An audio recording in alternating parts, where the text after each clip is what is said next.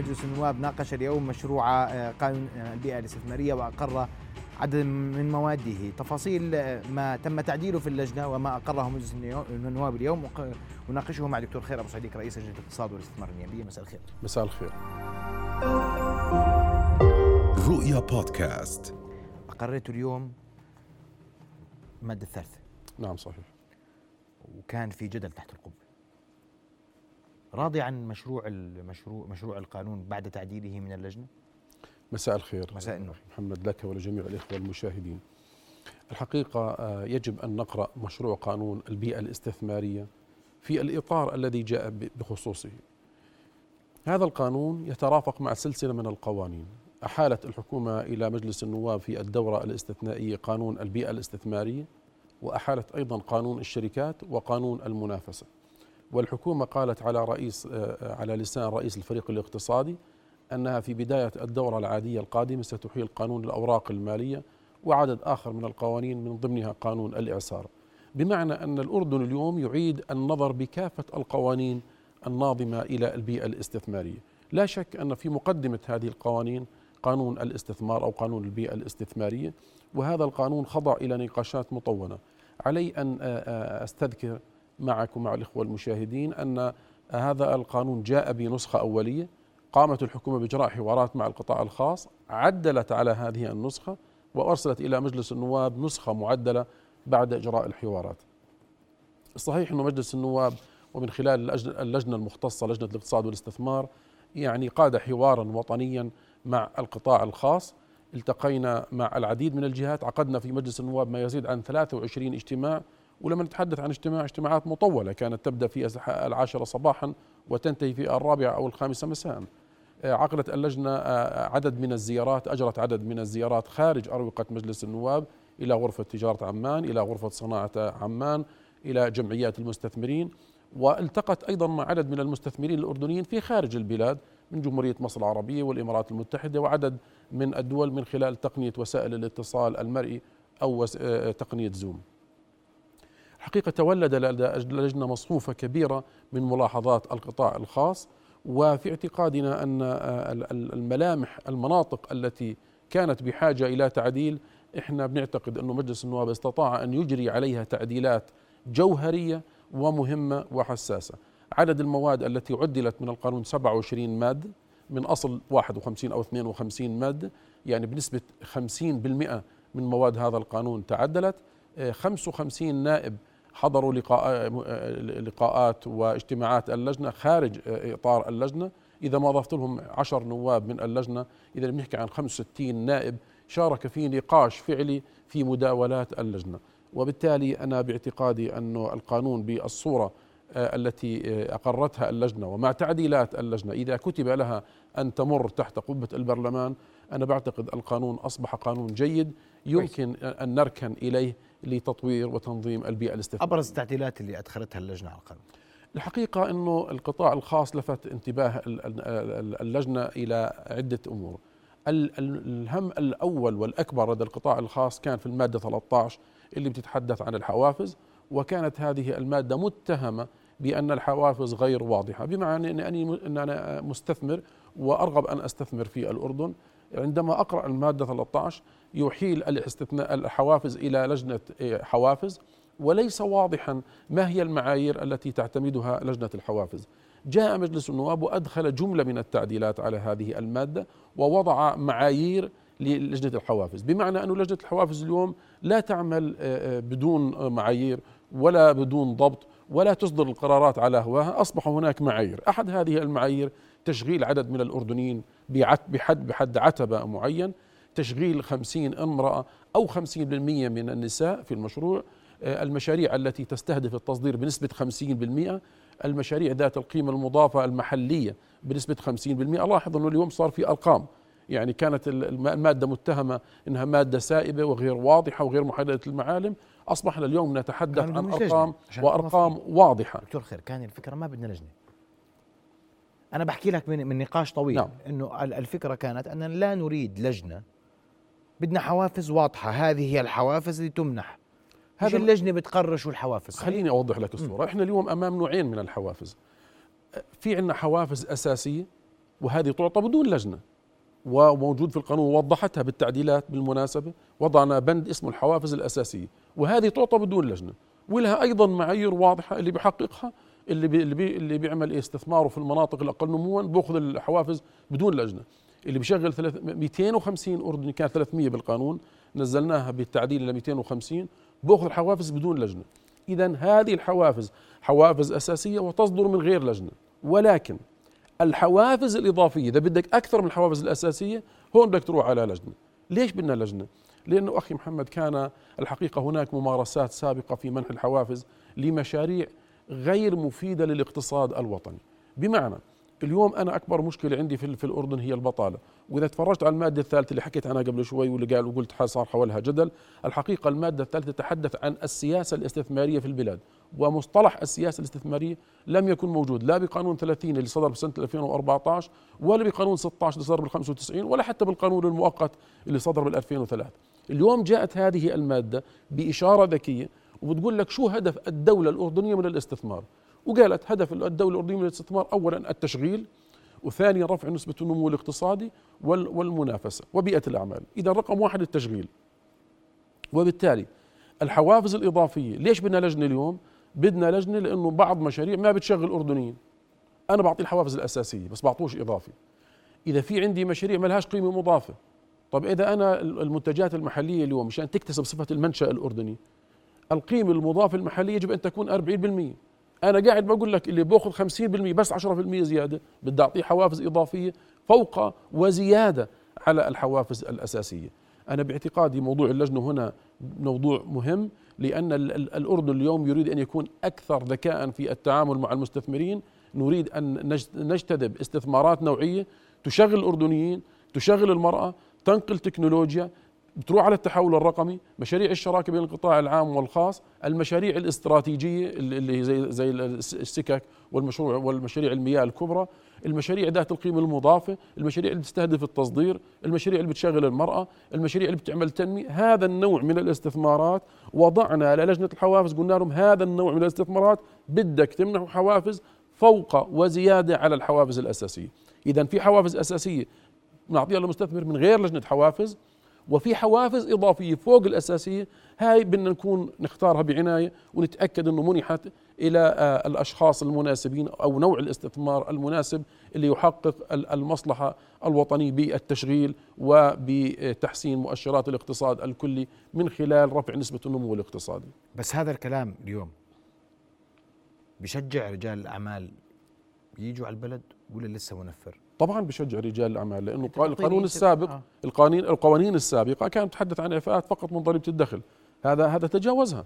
الآن بتحدث عن إعفاءات من ضريبة الدخل من نسبه 30 إلى 100% تخيل ال range قديش.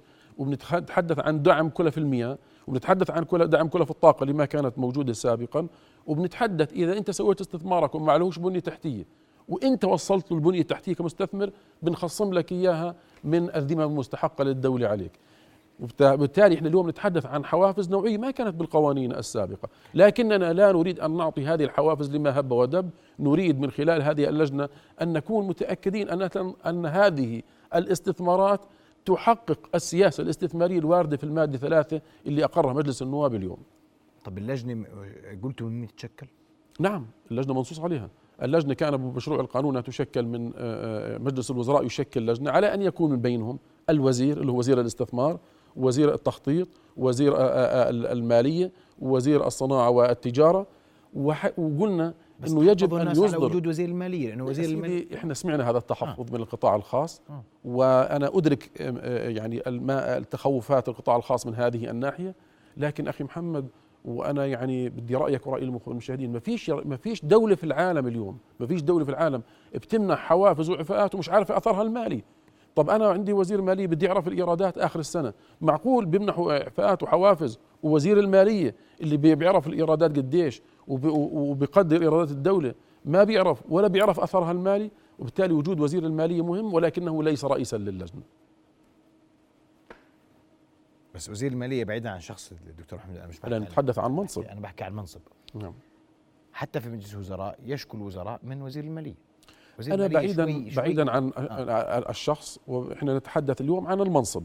كوزير مالية. الحقيقة الحقيقة الشكوى إنه وزير الماليه يضغط باتجاه وقفه لا تسووش لا تعملوش لأنه الوضع لا يحتمل وإحنا موازنتنا لا بدنا بدنا بدنا نفرق بين شغلتين.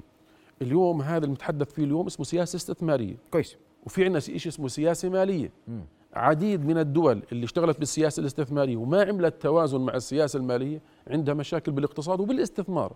اليوم زي في, وين؟ في زي في دولة اليوم إحدى الدول ال- ال- اللي في المنطقة اللي في الإقليم تبعنا آه، عندهم المستثمرين الموجودين غاد لا يستطيع أن يفتح اعتماد بنكي مع إنه عنده مشاريع تتدفق بشكل كبير جدا لأن النظام المالي عندهم في في عندهم إشكالية فيه إحنا لما طرحنا ال Eurobond ورحنا مشان نجيب قروض ال Eurobond طرحناهم خلال خمس دقائق اخذناهم وبفائده لا تتجاوز 7% في إحدى الدول اللي بجنبنا لما طرحت اليورو بوند قعدت شهرين واخذوها وعرضوا على فائدة 14% وما راضي يعطيهم.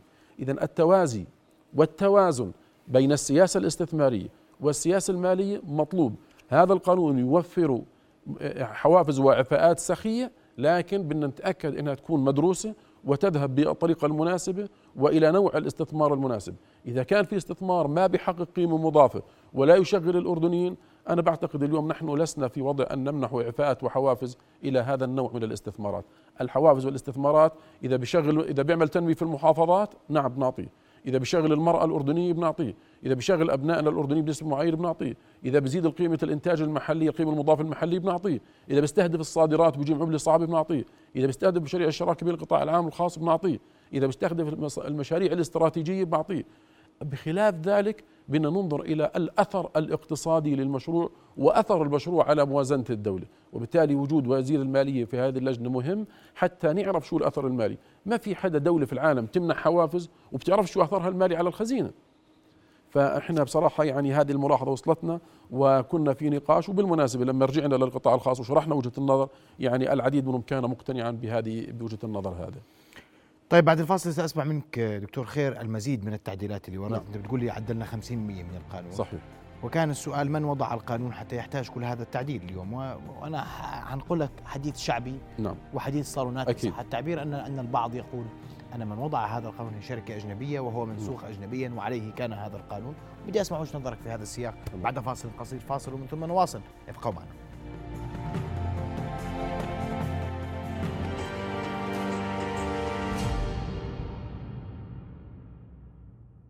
نواصل حوارنا مع ضيفنا الكريم وقبل أن نواصل دكتور خير بدي بدي أسمعك آراء اقتصاديين حول آه، مشروع قانون بيئة الاستثمار. ونتابع سويا. القانون الاستثمار إن شاء الله يعني جيد. آه، بنتأمل آه، يعني يعطوا حوافز للمستثمر أكثر. عملوا بالمناطق ال- الأقل حظا. آه، طلبوا 350 عامل أردني على المستثمر وهذا صعب على أساس إنه نشغل يعني المناطق النائية وفي بطالة بالبلد. المفروض يكون 100 عامل أردني مبدئيا وتكون بكل المناطق اللي على أساس كل المناطق تستفيد. إن شاء الله الأمور بخير بس أما بدنا أشياء يعني آه، موجودة على أرض الواقع بدنا شيء شيء يكون مريح للمستثمر والإستثمار. شيء نحاول نوجد بيئه بيئة استثمارية أحسن من هيك. يعني نساعد المستثمر قدر الإمكان على أنه شيء يوقف على رجليه. المستثمر بحاجة ل- لدعم.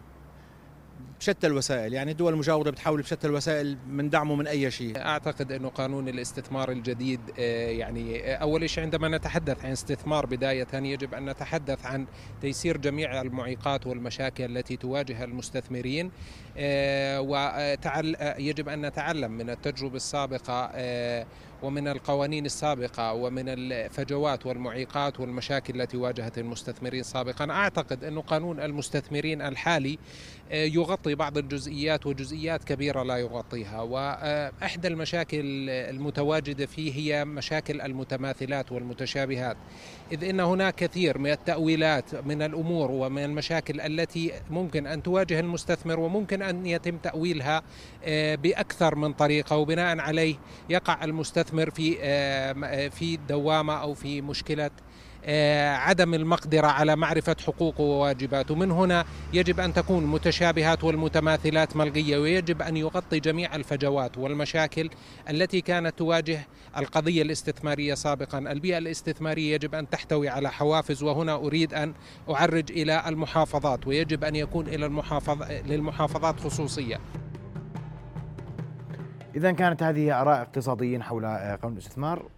أسمع وجهة نظرك. صحيح. أنا أتفق إنه آه، زي ما مثل ما تحدثوا الإخوان إنه أهم مشكلة اليوم بنعاني منها هي البيروقراطية وتأخر الإجراءات. وأنا الحقيقة يعني قبل سنوات كنت أقول أكبر مشكلة في الأردن بنعاني منها البيئة الاستثمارية وكلف الطاقة. أنا اليوم بتراجع وبقول لا كلف الطاقة رقم اثنين. رقم واحد اليوم البيروقراطية أكبر معيق للبيئة الاستثمارية. وبالتالي أنا باعتقادي إنه إذا حلينا مشكلة البيروقراطية ربما تكون أهم من الإعفاءات والحوافز. ولذلك الحقيقة مشروع القانون استحدث ما يسمى بالخدمة الاستثمارية الشامله في محاولة الحقيقة لمعالجة آه، آه، مظاهر البيروقراطية. جاءت اللجنة في مجلس النواب وأحدثت أيضا تعديل وتجويد على هذا النص وجعلت الخدمة الاستثمارية الشامله من خلال منصة محددة وهذه المنصة يتم تقديم الطلبات عليها الكترونيا وتذهب إلى الجهات المختصة. ووضعنا قيدا آخر أخي محمد إنه حضرنا فيه على أي جهة رسمية أي جهة حكومية. أن تطلب ورقة صادرة عن جهة حكومية أخرى إذا كان هناك ربط إلكتروني.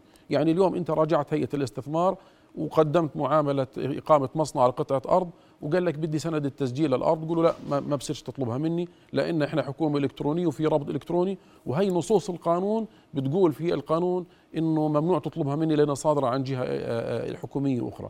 وخليني أذكرك بمخرجات آه، التطوير الإداري اللي قالت في متنها إنه خلال عامين من الآن ستستكمل الدولة أو الحكومة الربط الإلكتروني بين كافة الجهات، الآن في عندنا خدمات إلكترونية مربوطة وبموجب التعديل اللي اجراه مجلس النواب الحقيقة لا يستطيع أي جهة حكومية أن تطلب وثيقة صادرة عن جهة حكومية أخرى ما دام هناك عملية ربط إلكتروني، وبالتالي اللي تحدث فيه الأخ الكريم آه، في لقائكم قبل قليل هو كلام صحيح وكلام مهم وأعتقد إنه تم معالجته الآن في مشروع القانون. أسألك دكتور خير انت يعني أنت اليوم بتدافع عن القانون وبتعطي بارقة أمل إنه هذا القانون جيد. نعم. ليش؟ لأننا في الأردن نحتاج دائما إلى الأمل ويجب أن نكون هذا متفائلين. هذا من ناحية. أنت اليوم من ناحية أخرى أنا. أتحدث من ناحية فنية بحتة والحقيقة أنا يعني اللي سويت قانون الاستثمار رقم 30 لسنه 2014 وفي ذلك الوقت كنت أنا رئيس اللجنة. أنا أستطيع القول اليوم انها أن مواد القانون الحالي الذي يناقش حاليا في بعض من المواد متقدمه كثير على القانون 2014 زي. على سبيل المثال ما يسمى بالرخصة الذهبية. إحنا بنقول إذا في مشاريع استراتيجية يستطيع لجنة الحوافز أن تنسب إلى مجلس الوزراء بمنح موافقة. وهاي الموافقة تقوم مقام الرخص يعني مش بحاجة يروح على الجهات الثانية ياخذ رخص منها. وهذا يسمى موافقة ذهبية وباعتقادي هذا تقدم تشريعي كبير جدا. أيضا آه، اللي بيبلغ آه، آه، عنده عدد عاملين يتجاوز 300 عامل تم منحه حماية من أي تغييرات تنظيمية أو تشريعية لمدة سبع سنوات، الدولة تقول أنني سأحمي هذا الاستثمار من أي تغيير في التنظ- في التشريعات والأنظمة لمدة سبع سنوات، هذا ما كان موجود بال- بالقوانين. أيضا آه، الخدمة الاستثمارية الشاملة بالمفهوم الجديد الإلكتروني، إحنا سابقا بتروح على هيئه الاستثمار بتلاقي المندوبين موجودين بياخذوا الوراق منك ومعهمش صلاحية المرجع المختص. وبيرجعوا على أماكنهم مرة ثانية والحقيقة عملية مملة وبيروقراطية. اليوم تجاوزناها بتعبي الطلب الكترونيا. مجرد ما عملت إرسال لهذا الطلب بروح للجهات الحكومية المختلفة وعليها أن تجيب بموجب أحكام هذا القانون خلال 15 يوم. طب إذا ما جاوبت خلال 15 يوم القانون هذا اللي بين إيدينا بقول إذا ما جاوبوا خلال 15 يوم يعتبر ذلك موافقة. موافقة حتى من غير ما يعطوك موافقة خطية. بالتالي لا الحقيقة في بنود متقدمة ومتقدمة كثيرا أيضا تشكيلة مجلس الاستثمار بالوضع الحالي إذا ما قارناها بالسابق. اليوم عندنا أربع ممثلين عن القطاع الخاص. في السابق كان آه، آه، مجلس الوزراء بيسميهم دو- دو- دون ضوابط. اليوم قلنا أربع ممثلين للقطاع الخاص على أن يكون بينهم سيدة أعمال وأن يكون ممثلين لقطاع الزراعة والسياحة والخدمات المالية. منين جبنا الزراعة والسياحة والخدمات المالية؟ من رؤية التحديث الاقتصادي اللي شارك فيها 500 مشارك في الديوان الملكي وطلعت وثيقة باسم الرؤية الاقتصادية. منين دخلنا التحول الرقمي وتكنولوجيا المعلومات واعطيناهم حوافز إضافية من خلال لجنة الحوافز من خلال وثيقة الرؤية الاقتصادية الصادرة بموجب الورشة التي عقدت في الديوان الملكي العامر. الحقيقة أن هناك جملة من التغييرات وربما في تغيير أيضا مهم يستوجب أني أذكره الحقيقة أدخلت اللجنة تعديل لم يكن موجود في نص القانون بخصوص سلطة إقليم البتراء التنموي والسياحي واعتبرنا ومنحنا إقليم البتراء التنموي والسياحي جميع الحوافز والامتيازات الممنوحة للمناطق التنموية وأعطيناهم 50% من إيرادات سلطة البتراء في المتأتي لهم بموجب أحكام القانون. والحقيقة هذا أيضا انحياز إلى منطقة البتراء وإلى إقليم الجنوب على اعتبار أننا نريد توطين الاستثمارات في تلك المناطق. أنا باعتقادي القانون آه، مع التعديلات التي أجراها النواب وهي تعديلات مهمة وحقيقية وجوهرية وبكان أي واحد يفتح المشروع القانون هي منشور على موقع مجلس النواب ويشوف التعديلات اللي أدخلتها اللجنة والحاكمية الكبيرة وتحديدا في لجنة الحوافز. إحنا في لجنة الحوافز أدخلنا آه، قيد على لجنة الحوافز.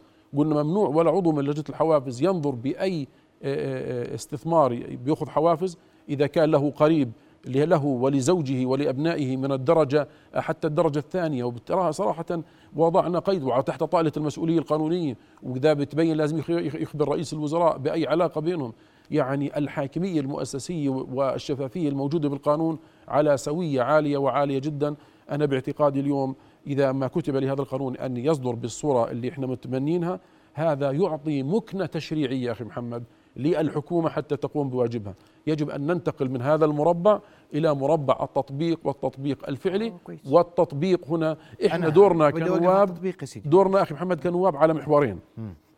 المحور الأول أن نعطي صانع القرار التنفيذي الحكومة يعني نعطيها مكنة تشريعية مشان ما يرجع يقول لي والله فيش حوافز يقول هي لجنة حوافز. بدي تنمية المحافظات هي في نص لتنميه المحافظات. بدي للصادرات هي في نص للصادرات. تشغيل م... كل شيء بده إياه وضعناه بالقانون وبالتالي القانون منح المكنة التشريعية. الأمر الآخر بعد صدور هذا القانون أنا بفترض إنه رقابة مجلس النواب يجب أن تطال التطبيق ويتم الاستفسار عن مجلس الاستثمار واجتماعاته ومتى حدثت طيب. وأجندته والاستثمار أجنبي المباشر. شو شو بضمن لي تطبيق؟ لأنه أنا اليوم أجب أفضل قانون أجود قانون. جيب القوانين اللي بدك إياها حطها بين يدي إدارة. لا تستطيع أن تنفذ القانون. إدارة سيئة سيخرج القانون الجيد بصورة سيئة. صحيح. متفقين؟ متفقين. طيب، وهذا كلامي كنت أحكي أنا على هذا على على على في هذا الاستوديو. أنا قلت أنه لا يوجد قانون استثمار سيء وقانون استثمار جيد يوجد تطبيق سيء وتطبيق جيد. أنا باعتقادي الضامن اليوم هو الدستور. الدستور الأردني أناط بالحكومة سلطة إنفاذ القانون.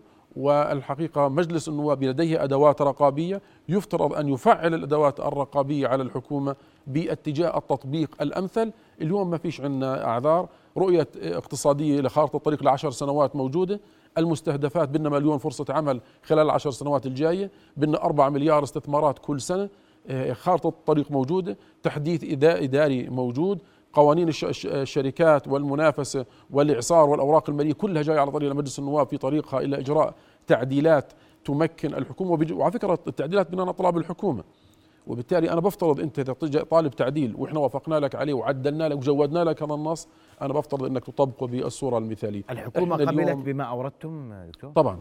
إحنا الحكومة صار في يعني حضرت كل الاجتماعات وكان بالأول في يعني يمكن رفض إلى بعض هذه المواد.